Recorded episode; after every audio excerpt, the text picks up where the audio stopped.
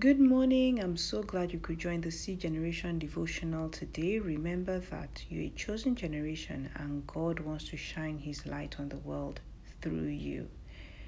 Romans chapter 8, verse 14 says, For those who are led by the Spirit of God are the children of God.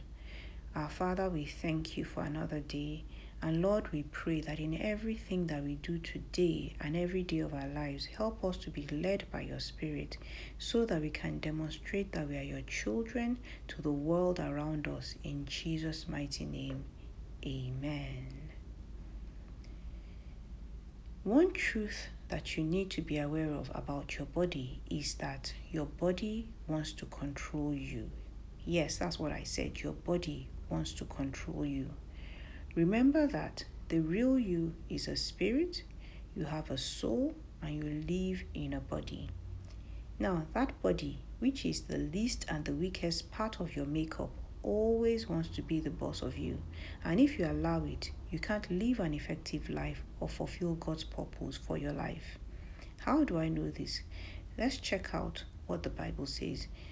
Galatians 5, verse 17 tells us about the war going on within us between our spirit and our body.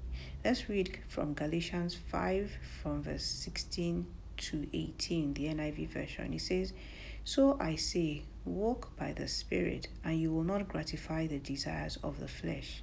For the flesh desires what is contrary to the Spirit, and the Spirit what is contrary to the flesh. They are in conflict with each other, so that you are not so that you are not to do whatever you want.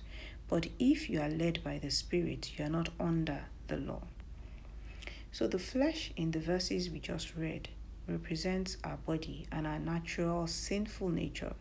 The desires of our body are always clashing with the desires of our spirit, which is connected with God when we become born again. Have you ever tried to wake up very early in the morning, maybe like midnight or like 3 a.m., to pray? If you set your alarm to wake you up, just notice what happens. When your alarm goes off and you wake up, your spirit on the inside says you need to get up now and pray. But what does your body do? Your body is nicely snuggled under the duvet and doesn't want to get up. So your body tells you that you're too comfortable, it's too early, you need to sleep, and you really don't need to get up. You can pray much later when you wake up. And if your body is in control of you, you are definitely not getting out from that bed to pray. But if your spirit is the one in control, your spirit will tell your body it's not in charge and drag it out of bed to pray. Apostle Paul clearly understood the implications of being controlled by his body because in 1 Corinthians chapter 9 verse 27 he said, "But I discipline my body and keep it under control, lest after preaching to others I myself should be disqualified." So what Paul was saying here is that he needs to always discipline his body and ensure that it doesn't control the rest of him so that he can fulfill God's purpose for his life.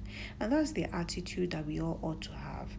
First Thessalonians chapter 4 verse 4 says, God wants each of you to learn to control your own body. Use your body in a way that is holy and that gives honor to God. And Colossians 3 verse 5 says, Don't be controlled by your body. So our body likes to feel good and be pampered, and it's very subtle in its coup against our spirit and our soul. Once you give in to its desires, it takes control of you slowly but surely, and then you wake up one day to find out that your body is fully in charge.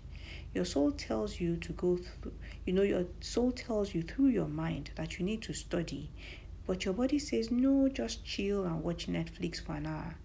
Six hours later, you are still watching Netflix. Your whole day has been wasted. You haven't achieved anything. Your spirit tells you that you need to spend time with God, but your body says, No, it's time to go have drinks with friends and have some fun. You listen to your body and you find yourself sucked into activities that you have no business with and that takes you further away from God. Your spirit is sad but can't do anything because your body is the one controlling you.